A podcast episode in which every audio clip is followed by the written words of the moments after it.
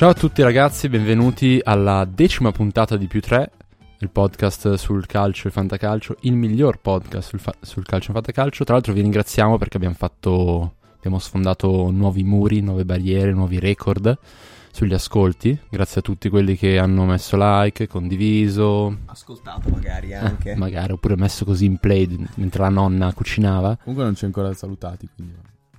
Eh, stavo ancora, non mi sono pensato neanche io. Ah, ok. Io sono Jacopo. Ma chi è questo qua che parla? io sono Jacopo, con me ci sono come al solito Carlo Bella raga. e Fra. Ciao a tutti. Eh, affrontiamo subito l'elefante nella stanza perché dobbiamo dirlo, vabbè, ehm, questa giornata di Serie A si è giocata solo parzialmente per la morte di Davide Astori. Facciamo le condoglianze chiaramente alla famiglia, agli amici, però vorremmo anche affrontare un po' di situazioni che si sono verificate nella giornata di ieri e di oggi, perché mh, una cosa che dà molto fastidio a tutti noi tre è il, questo sentimento, questo fare mitomani sui social networks e in generale sfruttare la morte di un giocatore, di un uomo per avere un po' di visibilità. Perché mh, sinceramente io parlo per esempio, cioè la Lega Fantacalcio di un mio amico ha deciso di eh, annullare la giornata del fantacalcio in onore di Astori, così per portare rispetto ad Astori. Cioè, mi chiedo con quale arroganza si possa pensare che la- il proprio fantacalcio importi qualcosa alle persone che hanno perso Astori, in, in che modo stai omaggiando Astori annullando la giornata. Cioè, ehm, ho altri, altri esempi, per esempio quelli che tengono Astori al fantacalcio in rosa per rispetto, ma non, non siete nessuno e se volete omaggiare Astori fate silenzio, io direi questo. Beh, secondo me il fantacalcio non è neanche l'esempio, cioè, questi- ci sono anche cose, successe cose ben peggiori. Diciamo che nel nostro paese l'argomento della morte è sempre preso in maniera strana, con una sorta di super bigottismo, però al contrario super ipocrita. Vedi i servizi dei telegiornali, sia in televisione, quando io ero su Premium quando è stata data la notizia e il, il conduttore, che tra l'altro era visibilmente commosso, ha iniziato a fare delle domande mega personali agli ospiti in studio che l'avevano conosciuto per caso, ma chiedendo dei dettagli, proprio tu l'hai conosciuto, com'era? In stanza, come si comportava, quel, quel giorno ti ricordi qualcosa? Cioè, dei dettagli che, non- che tra l'altro era, la notizia era di 20 minuti prima, e quindi è strano perché c'è questo super rispetto sulla superficie, no? Di, di- di facciata, che poi nasconde un- in realtà un essere super morbosi per... eh, Cioè, postura, grazie per, eh, per alcuni altri aspetti, anche i, i 200.000 art- articoli pubblicati da Sky, capito, con tutti i messaggi di condoglianze, eccetera, però con eh, l'advertisement per monetizzarli, capito? Quindi è un, un argomento delicato, sinceramente. Sì, sì, per non, cioè, non affrontare neanche il problema di, di quelli invece che scrivono su Facebook eh, le loro condoglianze, che scrivono, eh, sono vicino alla famiglia, sono tut- tutte queste frasi veramente di superficie. Io ti dico, secondo me eh, la, la morte è uno degli argomenti per cui ognuno ci si rapporta, per, il singolo ci si può rapportare per come vuole, poi che finga, non finga, finga consapevolmente, quello non è un problema però non nostro, capito? Il punto è quando i media iniziano a marciarci a creare un'ideologia che secondo me è sbagliata. Del resto, per, per concludere, penso che tutti noi tre, a meno che tu Carlo non voglia aggiungere qualcosa, siamo com- volevo solo dire, siamo tutti comunque più o meno d'accordo con l'annullamento, pos- cioè scusa, col fatto che sia stata posticipata questa giornata. È stata una decisione che, nel senso, se per, per me si sarebbe anche potuto giocare, però capisco il, il non giocare, mi va bene così. Eh, no, sì, volevo solo dire una cosa veloce. Cioè, io parlo in tutta sincerità. ehm, mi spiace per, eh, per i familiari e gli amici, ma devo, cioè, devo essere sincero: non ho sofferto per la morte di Astori perché non lo conoscevo. non- in alcun modo non ha, non ha avuto nessun effetto la sua morte sulla mia vita.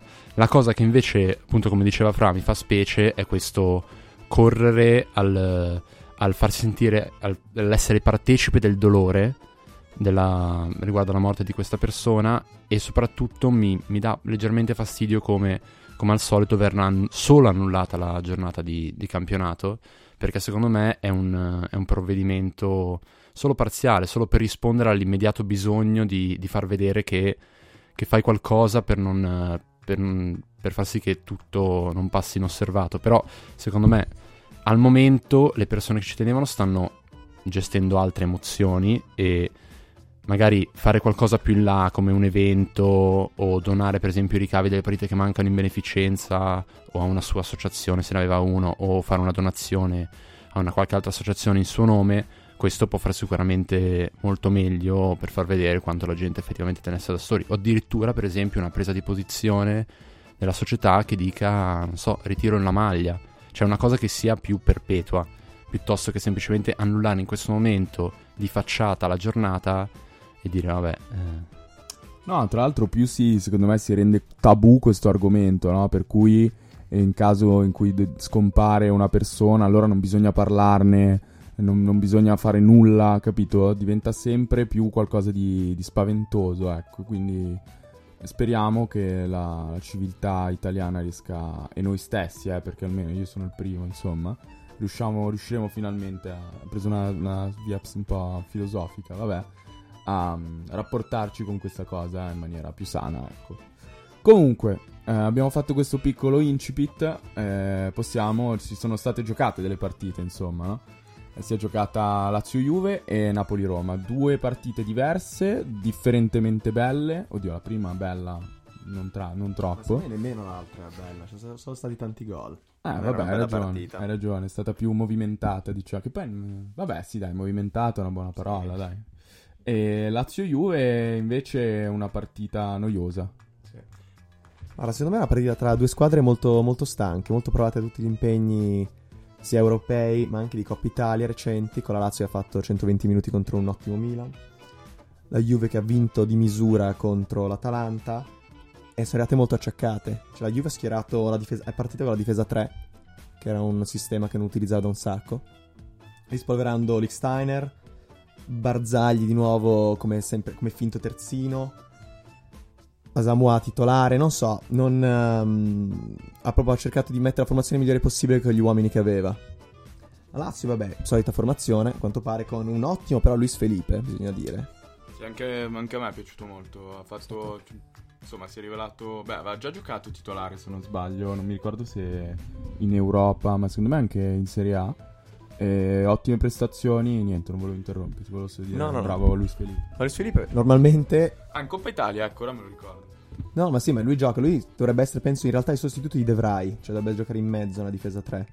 Però in questa, uh, oggi ha giocato a destra e boh, magari hanno trovato addirittura titolare perché dopo i fallimenti, fallimenti diciamo, le prestazioni altalenanti di Bastos, di Wallace, poi in realtà avrebbero Caceres che quando, quando è stato chiamato in causa ha fatto bene.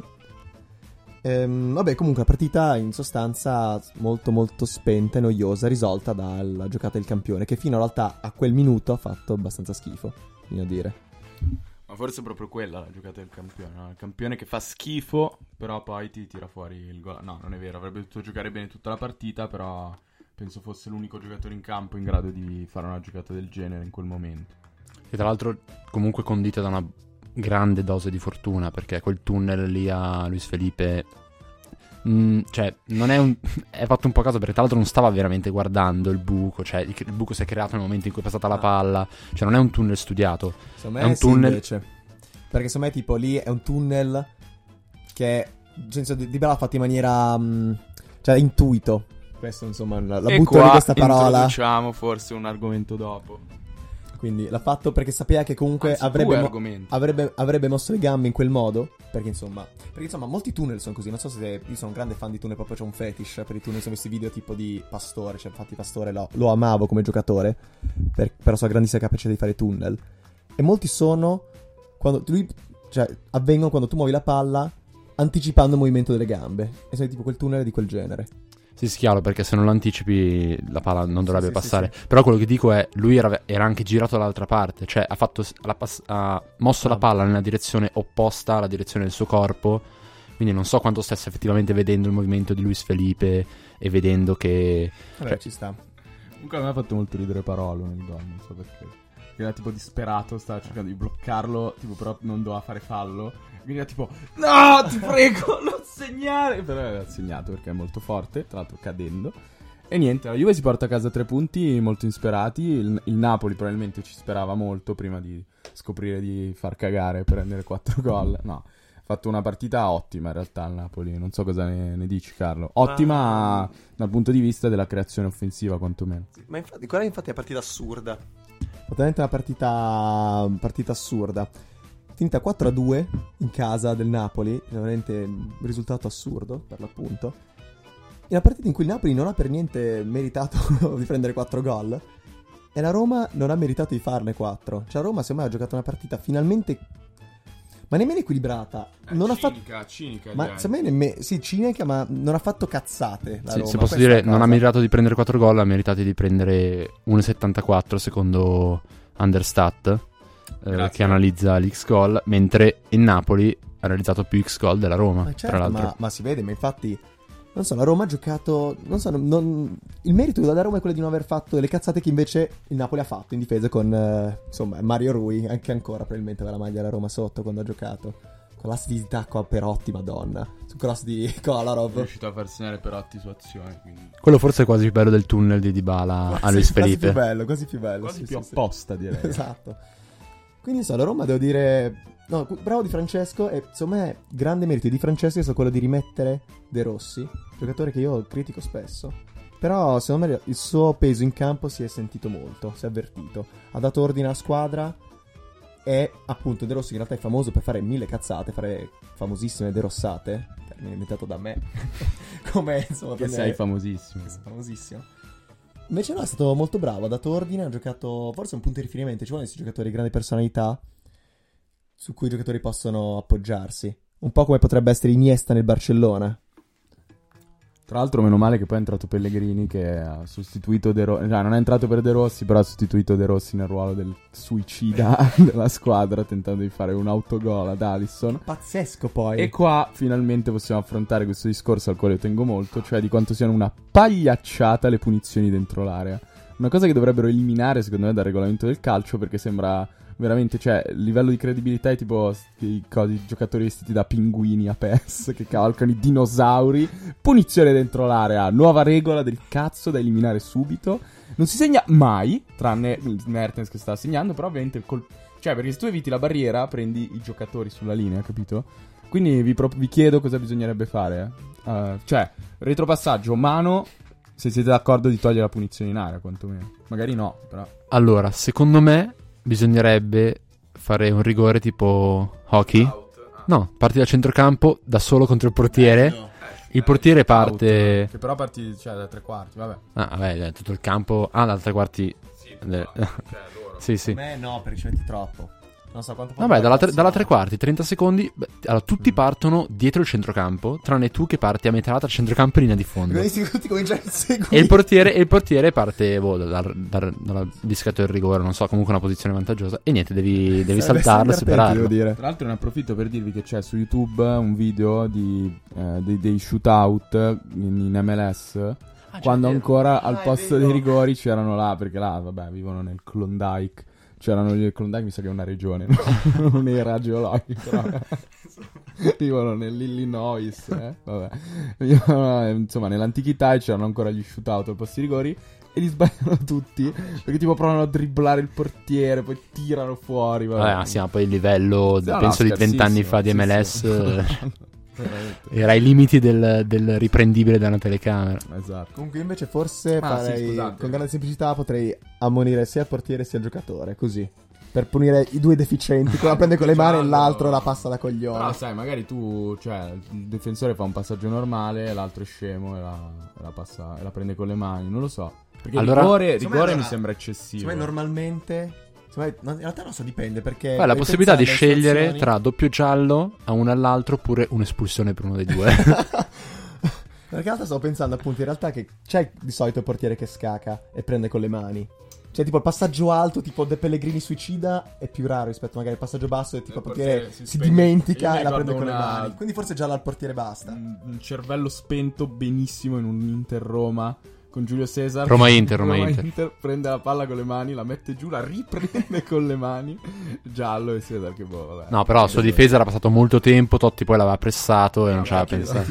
Molto Giulio tempo, Cesar. quanto? Due mesi, sono passati 20 secondi, cioè vabbè.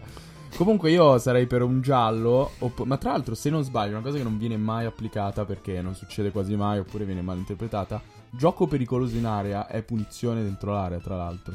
Solo che di solito danno rigore. Però se io tipo ti alzo la gamba qua senza farti fallo... Beh, non danno rigore, se non ti toccano non può Eh, dare. però è, è raro che in area succeda, cioè in area Secondo me tu in, vai, in area il gioco pericoloso Non lo fischiano molto, più, niente, molto esatto, più raramente apposta. Tra l'altro il gioco pericoloso è solo gamba alta o c'è qualcos'altro? Non lo sappiamo, non siamo arbitri. Secondo me direi... No, è anche testa bassa. Ah, testa... E se invece ti do un pugno per finta, tipo... Cioè, tipo mi fermo straprima, comunque Eh. la gamba, il gioco Però se, pericoloso. se tipo reagisce, tipo fa, si sposta il- quello che subisce il pugno finto E lo prende. perché è una fichetta. quindi tipo, deve pagare. Ho capito. Esatto. No, comunque tra l'altro questo introduce un po' l'argomento largo del fatto che certi falli vengono percepiti in un modo e sono in una zona del campo e in un'altra. Sono- cioè, ci sono un sacco di falli che vengono dati a centrocampo che in area non verranno mai dati. Io trovo ridicola questa cosa. È veramente tipo un porcile totale. C'è un'altra giurisdizione. Si alza l'asticella del, del Sì, sì, del è tipo se l'arbitro avesse dai. così quegli occhiali, sai, con eh, le bandiere, con le righette, no? Che tipo vede la metà delle Degli cose che succedono. Esatto, esatto. E tipo, cioè, tutte quelle spintarelle di schiena così che a centrocampo vengono fiscate sempre. Tipo quando parti i contropiedi, l'arbitro veramente piace tantissimo interrompere i contropiedi perché non deve correre. Quindi, tipo, sì, un sacco di volte Beh, succede. cosa- Sta cosa è stravera. C'è stato anche un Juve Fiorentina in cui Chiellini ha proprio strangolato così quadrato, fortissimo, finché è svenuto. Niente, con vantaggio. Una cosa luce. Fosse stato in area. Cioè, boh, nel senso. Tra l'altro l'ho detto al contrario, però comunque tanto era una cazzata. sì, sì, grazie. Perché anche perché te l'ho fatto fisicamente. Per favore, salvatemi. Vabbè, quindi Napoli-Roma tu dici, ma quindi eh, dà un segnale o no questa partita per, per la Roma delle prossime partite? Secondo me può dare delle nuove certezze. Una squadra che era malata, come abbiamo detto più e più volte. Ha, insomma, ha- dimostrato di non essere forse la boh, il tappetino che è stato finora. Quindi, secondo me, questa partita ha dato alla Roma una rinnovata sicurezza nei propri mezzi. Anche una certezza il fatto di essere una squadra che può anche giocare 90 minuti, non solo 45 come ha fatto più volte in questa stagione. E forse però è fondamentale la presenza di De Rossi, come dicevo prima. Che anche se è un vecchio, che noi appunto i vecchi cioè, ci stanno un po' sul cazzo, anche se fa un po' di cazzate, la sua presenza in campo si fa sentire molto. Cioè, appunto, io forse non so se avevo detto già in questo podcast oppure l'ho detto in privato, io nel ruolo di De Rossi vedo benissimo Strottman. Ha giocato, ha avuto l'occasione di giocare in quel ruolo per l'infortunio di Gonalon, però non si è dimostrato all'altezza. Nonostante comunque sia un giocatore esperto, di grande personalità, con ottima tecnica, però non riesce a dare le stesse certezze che dà De Rossi alla squadra, ma proprio ai suoi compagni, dico, non, pro- non dico a Di Francesco. Quindi, non so, speriamo di vedere una Roma più, più solida da adesso in poi. Tra l'altro, cioè, magari grazie a questa vittoria un po' episodica, perché alla fine Roma ha fatto Sì, 5 totalmente. tiri in porta, mi pare. Quindi, Segnalo gol. i 10 tiri in porta di Insigne comunque, Sì, che sì. come dicevo a Giancarlo è il record europeo in tutti i 5 campionati maggiori. ehm, in una partita. in una partita ne in avevano... porta o verso No, la no, in porta? porta. No, no, no, in porta. Eh, perché verso la porta perché ha tirato un, paio di volte, un po' di volte fuori. Quindi ne avrà fatte neanche. 12-13 tipo questi. Boh, Opta, Opta diceva 10 tiri in porta. Eh, Neymar e Messi ne avevano fatti 7 al massimo in questa stagione, in due partite diverse, visto che giocano in squadre diverse. E segnando 4 gol a testa, quindi Insigne aveva anche contro un grande Alisson. Un grande Alisson, a me piace sempre ripetere l'ultima cosa che ho detto per introdurre un altro discorso, che ci può far parlare di- del nuovo argomento di questa settimana, volendo. Perché parlavamo oggi con Carlo che Alisson ultimamente fa delle parate molto belle eh, e molto difficili, salvando diversi gol senza muoversi troppo. Ma No? secondo me non è, cioè, ultimamente forse perché si fa vedere da poco. No, ultimamente era quest'anno in generale, Ah, quest'anno dici? perché l'anno scorso non giocava, quindi non faceva tante belle partite. Quello è vero, quello è vero. No, ma infatti perché la grande forza di Allison, forse, oltre alla grande capacità... Alisson, eh. io ci tengo. Allison. Vabbè, se ne fotte. Il mio, mio portiere posso fare chiamarlo anche Alalalala. Quindi Allison, ti piace così? La sua grande forza è il posizionamento, oltre alla grande capacità distributiva, che infatti, appunto, riguardo Allison, mi ero, mi ero guardato un po' di dati su di lui, confrontando con i grandi portieri europei, tipo Ter Stegen, Courtois, De Gea, e lui è impressionante che ha dei dati migliori di Ter Stegen nel- nei passaggi, nei rinvii, ed è pazzesco. Cioè, nei, nei rinvii arrivati al Sì, compagno. sì, esatto, proprio precisione ai passaggi. Mhm. Anche il numero di passaggi che fa superiore con una percentuale di realizzazione superiore. Che è pazzesco. Ter Stegen è considerato uno dei migliori d'Europa coi piedi. Cioè è stato preso anche dal Barça perché è considerato. Poi questa espressione, madonna. Portiere potrebbe giocare a centrocampo. Non è vero. È una, è una cazzata. Deve giocare a centrocampo in Facendo eccellenza. cagare, In eccellenza facendo- potrebbe giocare. Sì, sì, esatto. Sì, sì. Quindi insomma, sto dicendo, Alison quindi grandissima capacità di distribuzione del pallone, però forse quello che lo rende uno dei migliori del mondo, forse in questo momento, è il suo posizionamento. Il posizionamento è una delle grandi qualità che abbiamo individuato dei giocatori intelligenti. E questo è insomma l'argomento, uno degli argomenti principali di questa puntata. Tra l'altro, se posso fare un, eh, un piccolo excursus, volevo chiederti. Adesso Allison forse incarna più di tutti questa nuova concezione del portiere come giocatore che crea gioco da dietro, cioè da sempre più indietro, adesso probabilmente anche il giudice di porta creerà del gioco. Però eh, quanto può influire questo sul- sull'aumentare del prezzo dei giocatori, cioè dei portieri sul mercato? Perché fi- finora i portieri sono sempre stati, diciamo, l'unico giocatore che era completamente fuori scala rispetto, rispetto agli altri, cioè i difensori er- erano pagati anche 30-40 milioni.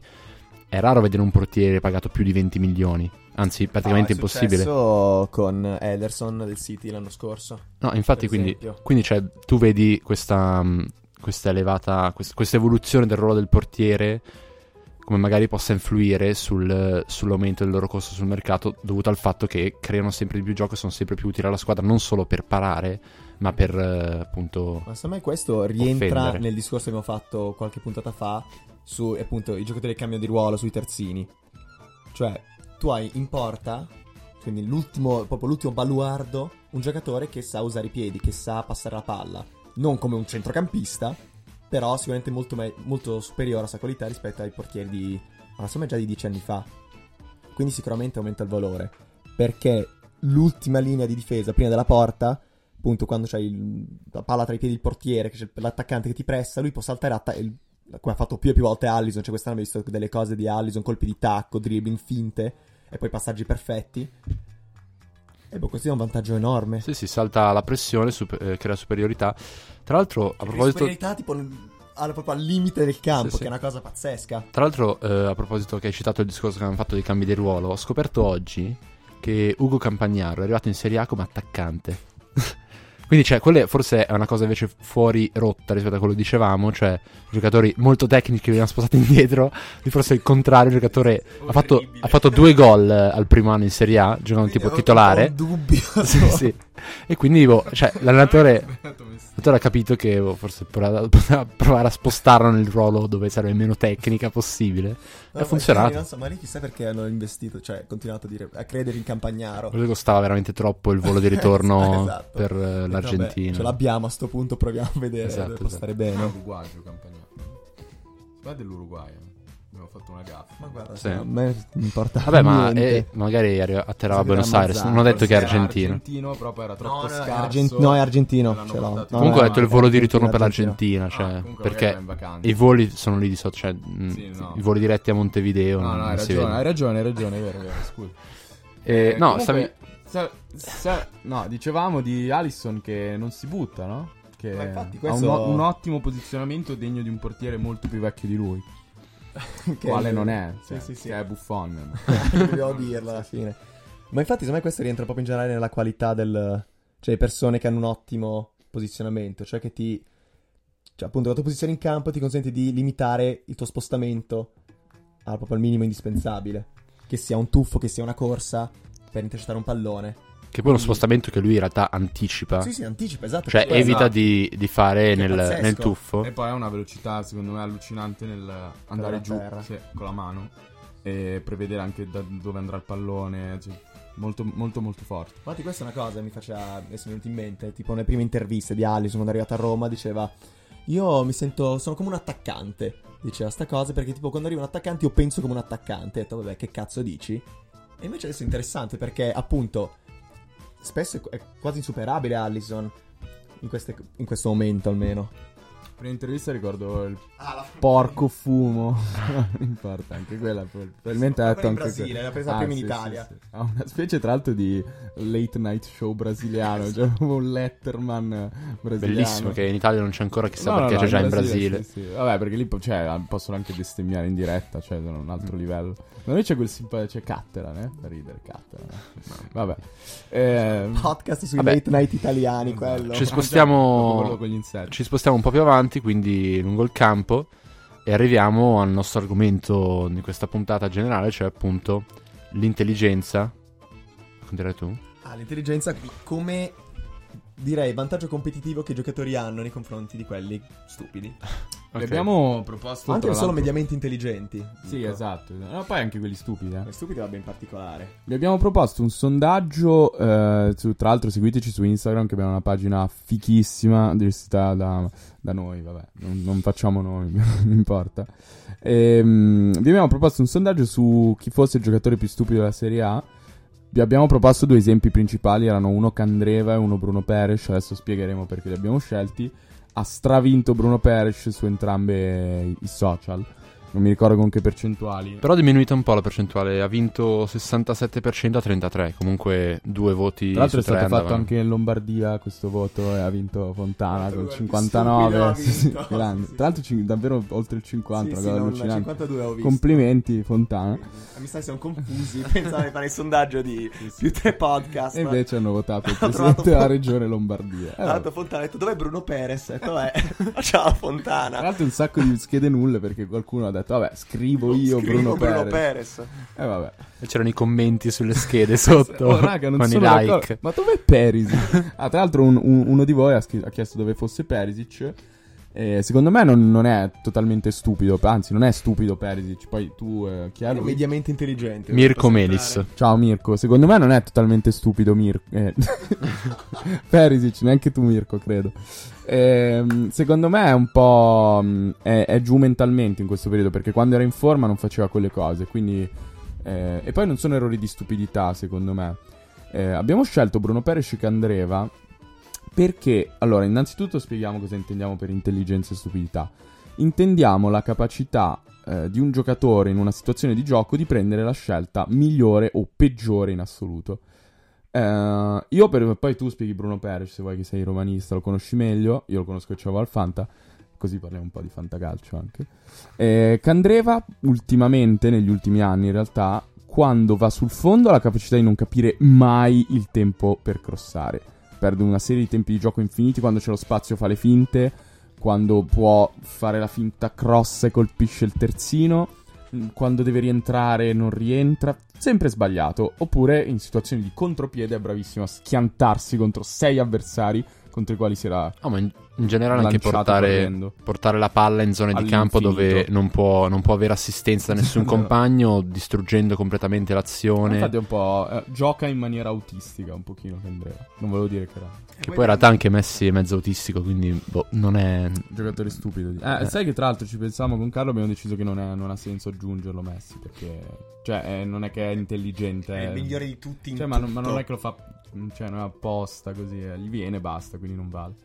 Eh, per Bruno Peres invece... dire una cosa su Candreva.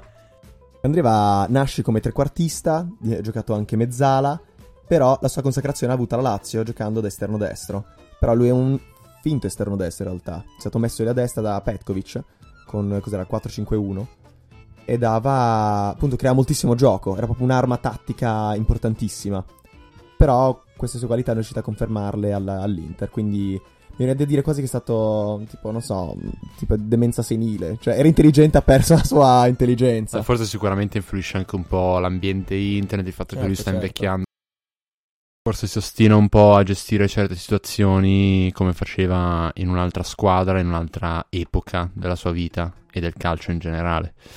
E adesso direi basta con i giocatori scarsi e passiamo a quelli invece intelligenti. No, no, devi parlare di Bruno Perez. Ah, Bruno, Bruno, mi ero Bruno. dimenticato Che quanto è più- insignificante. Certo. Ma che insignificante è stupido, poverino. Minchia, poi Bruno Perez anche lì. Ovviamente non, nessuno parla delle facoltà intellettive dei giocatori, eh, ricordiamolo. Magari è un genio Bruno Perez. No, no, ma vabbè, calcisticamente è credo, stupido. però. Poi anche gli devo dire una cosa, lo ammetto, perché anche mh, quando si sbaglia bisogna dirlo. Io quando giocava al Torino Bruno Perez, quando andato alla Roma, ho detto questo diventerà il nuovo Dani Alves. Lo dico, mi dispiace. Perché lo, perché lo, dicevo? Perché Bruno Perez, secondo me, è innegabile, ha delle qualità tecniche pazzesche. Proprio mezzi tecnici, come tratta la palla lui, secondo me lo fanno veramente pochi giocatori in quel ruolo, in Serie A. Ma anche proprio sull'esterno. Come, come la sposta, come Ma salta l'uomo. Anche atletiche, cioè doti atletiche, atletiche, che al, al Torino venivano fuori, sembrava devastante. Sì, sì, sì, sì.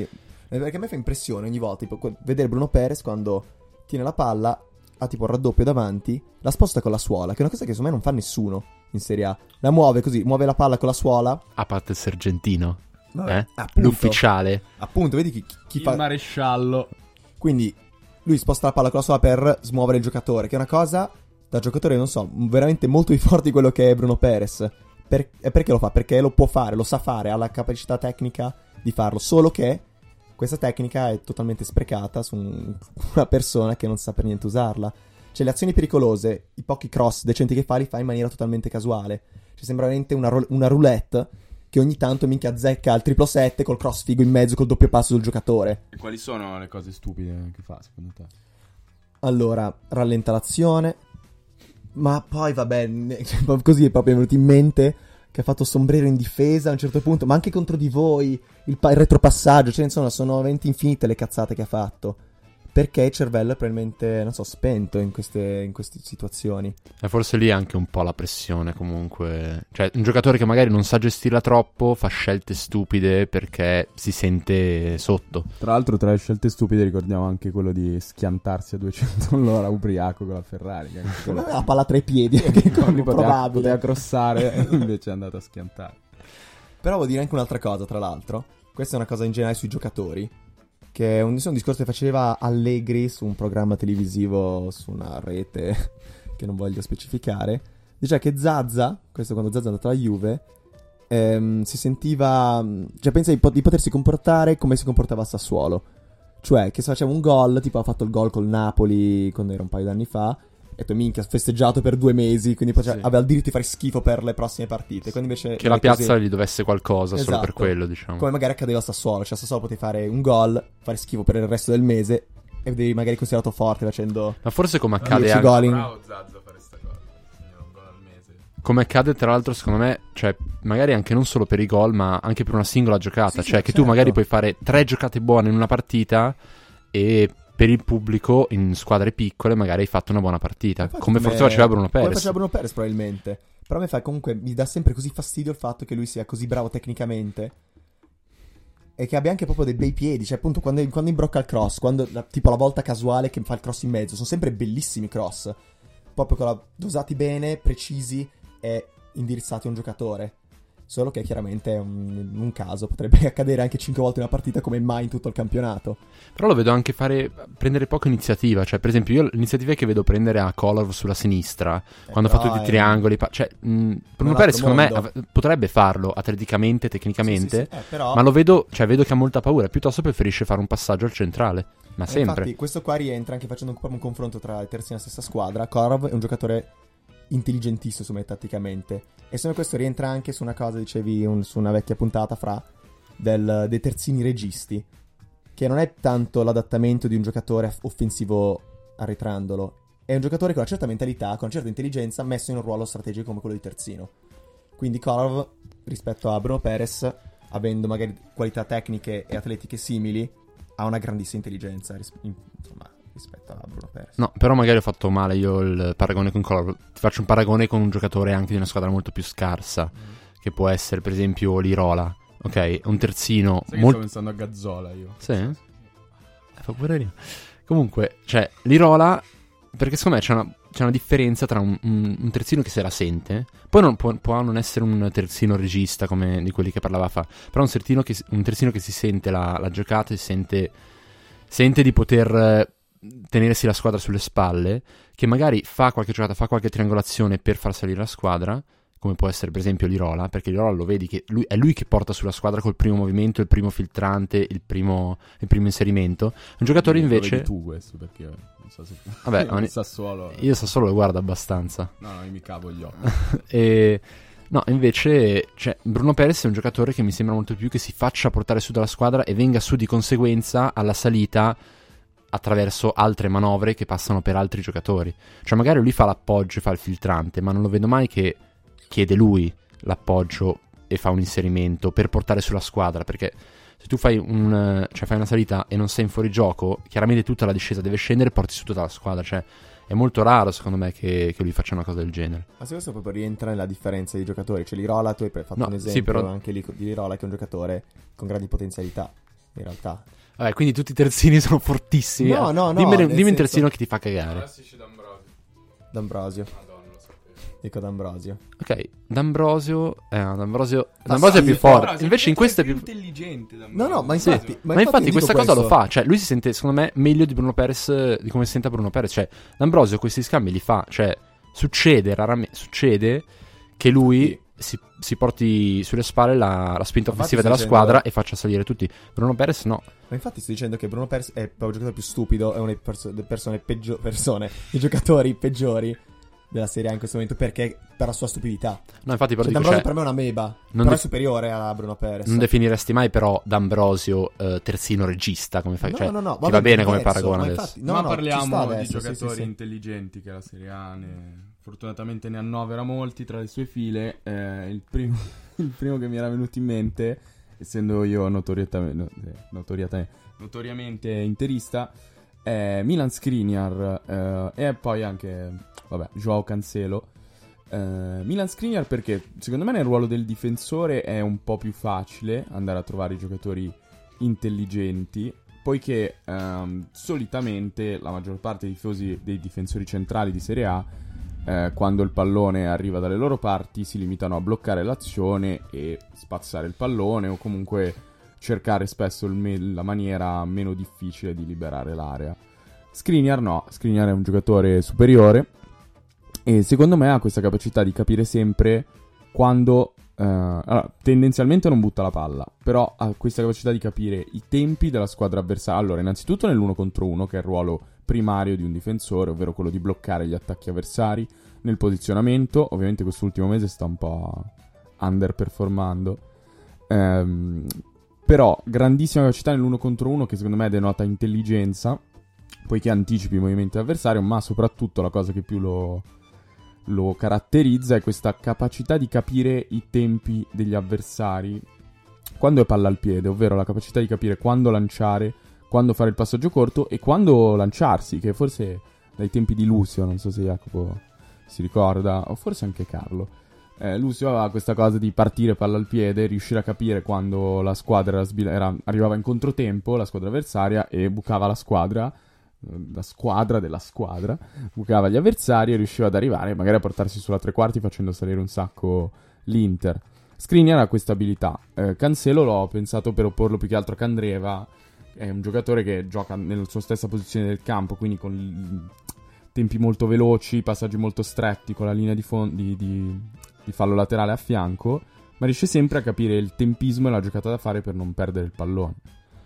Ehm, boh, secondo me è interessante vedere come c'è, c'è una cosa interessante secondo me di Skriniar è come ogni volta che lui fa un anticipo o un contrasto per cui magari la squadra avversaria non, non si aspettava che lui riuscisse a fare eh, lui provoca sempre questa specie di contromovimento cioè questa contronda per cui vedi tutte cioè 21 giocatori no 21 no perché i portieri stanno fermi.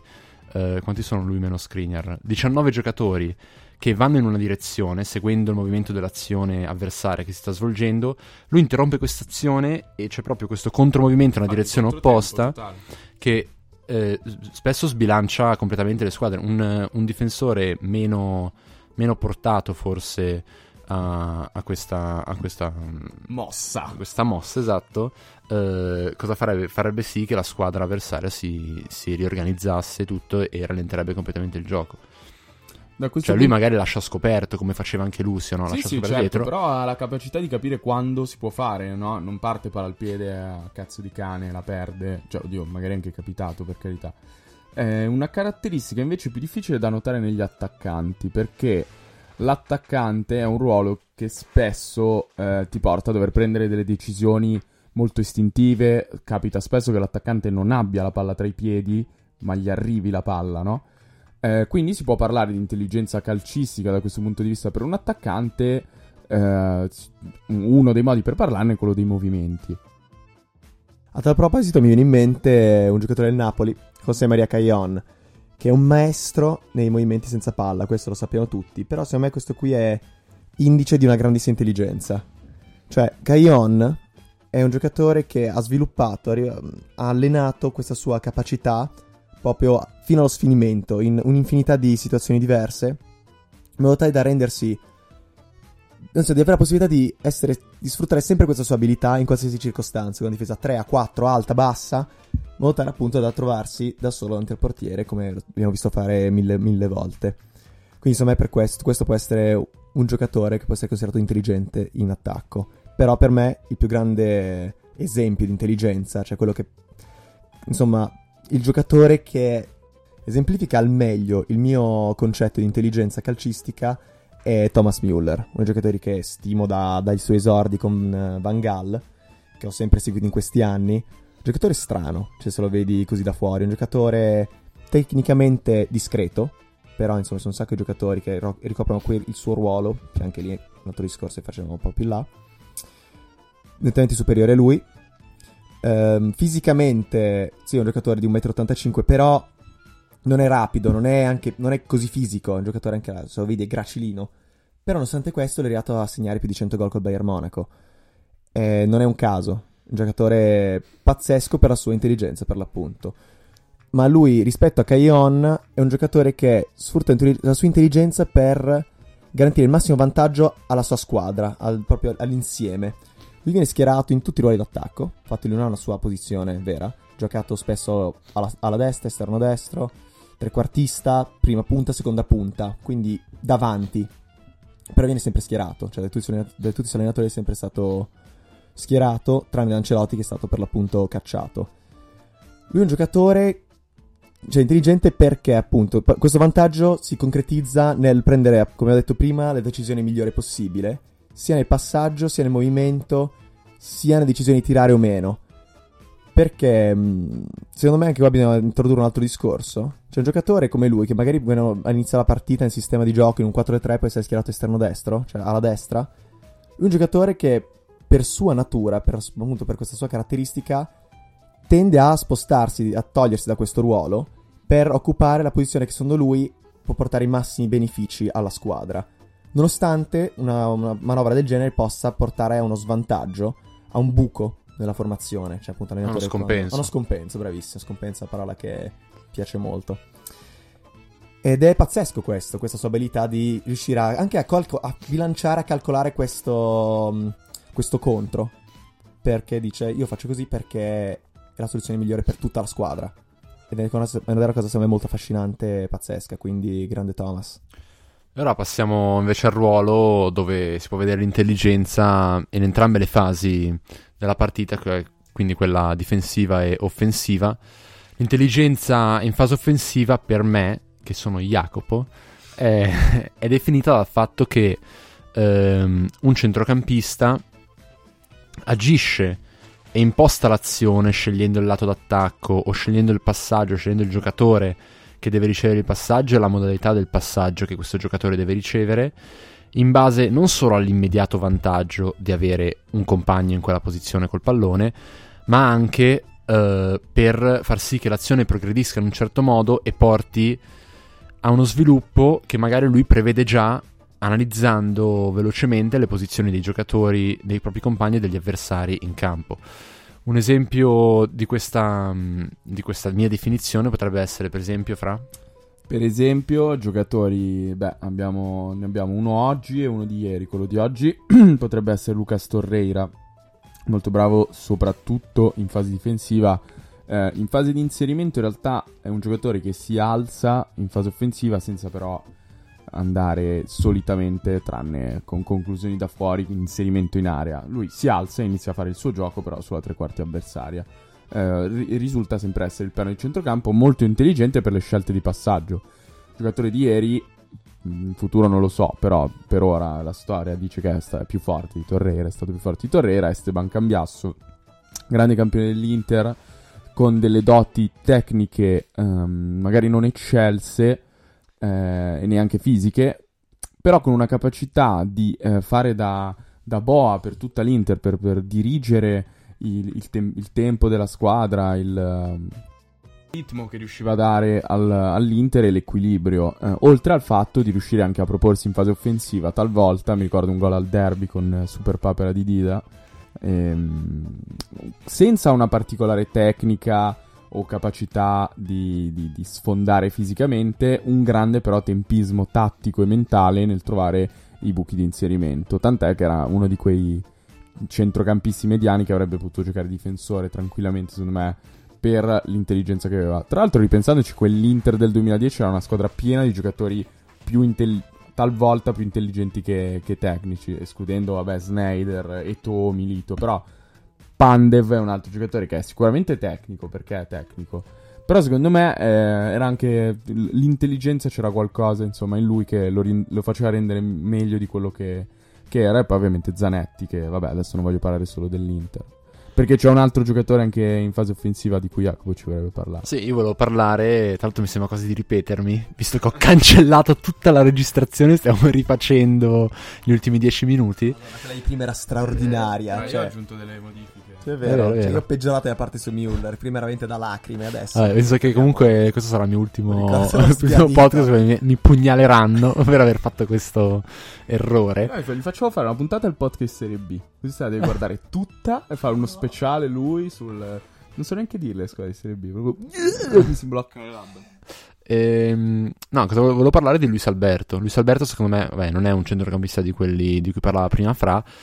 Ehm, è un trequartista, però incarna molto la mia visione di giocatore intelligente. Perché Luis Alberto, se lo si osserva bene, è un giocatore che sa benissimo quando andare a supportare il compagno, quando non andare, come girare la palla in zone del campo che lui pensa siano importanti. Cioè, per esempio, io spesso lo vedo in situazioni in cui magari l'esterno a palla o la mezzala e si sta allargando e lui vede che c'è una particolare densità di difensori e centrocampisti avversari in quella zona evita di andare a dare un supporto perché non vo- probabilmente non vuole che gli venga passata la palla, non vuole far sì di ritrovarsi poi accerchiato da troppi giocatori e perderla. Quindi magari preferisce non dare supporto, lasciar sì che Lukaku nel caso Savic tornino indietro verso i centrocampisti centrali e, e, magari l'azione riparta da lì, piuttosto che andare a fare qualcosa che sa già che si rivelerà un, fe- un fallimento. Ma so, questo non è quello che fa un trequartista, diciamo un numero 10 normalmente.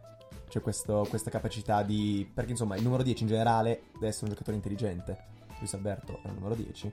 Quindi capire cos'è che lo differenzia da un classico 10. Adesso te lo dico. Innanzitutto il classico 10 è spesso un giocatore abbastanza egocentrico e che se ha la possibilità senza uscire dal ruolo di andare a prendersi palla, di cercare di ricevere un passaggio, lo fa. E secondo me Luis Alberto ragiona molto più in là rispetto a semplicemente ricevere palla perché sa di poter fare la giocata. Ok? E seconda cosa, quello che volevo dire adesso, cioè invece quando lui va a prendersi palla effettivamente e si trova magari in una, posizio- in una situazione scomoda, diciamo, per cui è pressato, per cui sembrerebbe che la palla debba essere persa oppure debba tornare addirittura magari a stracoscia o ai difensori centrali, lui usa quella situazione in cui vede che se lui si trova in quella situazione probabilmente perché la squadra è sbilanciata verso uno dei due lati, per cambiare in un modo che sa, sare, sa fare solo lui, usando finte di corpo, eh, passettini, giochettini vari, liberarsi uno spazio minimo per un passaggio e girare la palla verso l'Eiva o verso la mezzala opposta per aprire il gioco verso la zona invece completamente scoperta o quasi completamente scoperta dagli avversari dall'altro lato, mentre magari un, un trequartista normale eh, o proverebbe la giocata perdendo palla oppure ehm, impaurito tornerebbe verso la difesa. Invece lui lo vedo spesso fare queste giocate strane che vedi proprio che sono diverse da quelle che farebbe il giocatore normale in quella situazione, trova passaggi che gli altri non vedrebbero, magari vendo quasi gli occhi dietro la testa, si dice, no? Quando vedi che hai un giocatore alle tue spalle, un tuo compagno alle tue spalle, nonostante tu non ti sia girato negli ultimi 10 secondi, che sono tantissimi durante una partita. E ehm, questo lo mette in contrapposizione, per esempio, con altri trequartisti della Serie A che sicuramente sono più scarsi tecnicamente, come possono essere, per esempio, De Paul o Birsa. Birsa, per esempio, è un giocatore che ha buone doti tecniche, molto buone rispetto alla squadra in cui gioca però secondo me è molto prevedibile. Ehm, non ti viene mai quella sensazione guardando le partite di Birsa di dire ok, questa giocata qua non me l'aspettavo. Cioè, spesso fa una giocata con una buona dose di tecnica, che però è esattamente quella che ti prevedevi da un giocatore come lui. Luis Alberto invece molto più spesso durante le sue partite fa una cosa che in nessun modo mi sarei aspettato. Gira la palla verso una certa zona del campo che non, non avrei pensato. Altri centrocampisti invece dimostrano la propria intelligenza in fase difensiva, che può essere per esempio l'atteggiamento preso durante un contropiede o comunque un'azione generica di attacco avversaria nel cercare di indirizzare l'azione ehm, dell'altra squadra verso una zona di campo, verso una zona del, dello schema più coperta da parte della propria difesa, in modo da far sì che ci siano meno probabilità che quell'azione risulti qualcosa di, posi- di positivo per gli avversari. Secondo me un altro esempio di intelligenza, diciamo, difensiva di un centrocampista è la capacità di saper correre all'indietro. Nel senso, questo giocatore qua, per esempio Allan, prendiamo, può essere un giocatore che riesce a capire lo svolgimento offensivo dell'altra squadra, come, come risale il campo, che intenzioni ha, insomma, che intenzioni hanno i giocatori avversari, quindi riesce a muoversi in anticipo per limitare questo attacco. Quindi... Spesso magari anche capire chi sarà in una posizione buona per ricevere palla e andare a coprire quella zona di campo, nonostante momentaneamente non sia la zona esatta da coprire, perché magari sa che i suoi compagni arriveranno a coprire una certa parte e così via. Infatti sì, Allan direi che è un gran esempio. esempio sì. E forse è stata anche una delle fortune della fase difensiva di questo Napoli quest'anno. Anche offensiva, volevo. Però era per dire, Parlavo. per parlare un po' anch'io. Comunque, chiudo con la citazione di Carlo, che disse una volta, mi ricordo cinque anni fa, mi dissi, l'intelligenza sta nel risolvere i problemi. Mi dissi, tra Mi disse. No, no, io dico lei è un po' così. Sull'italiano questo. L'uomo intelligente è quello che risolve i problemi, l'uomo saggio è quello che li evita. Bravo Carlo. Complimenti Carlo. Rubata a? Sempre a me stesso. Ah, ok, ok, ok. Va bene, con questa citazione salutiamo tutti i nostri fan uh, di più 3, compresi quelli nuovi perché c'è stato un grande aumento di, di fan da, t- da, tutto il mondo, da, da, paesi di tutto il mondo. Speriamo che vi piacciono le nostre, le nostre puntate, il nostro progetto. Ricordate di condividere la puntata con i vostri amici, eh, di mettere mi piace, di iscrivervi al podcast, di parlarne con tutti. Grazie per aver ascoltato anche questa puntata. Un salutone da tutto più 3 podcast. Bella raga. Ciao a Ri- tutti. Ricordiamo che la puntata è disponibile anche su iTunes. Ciao.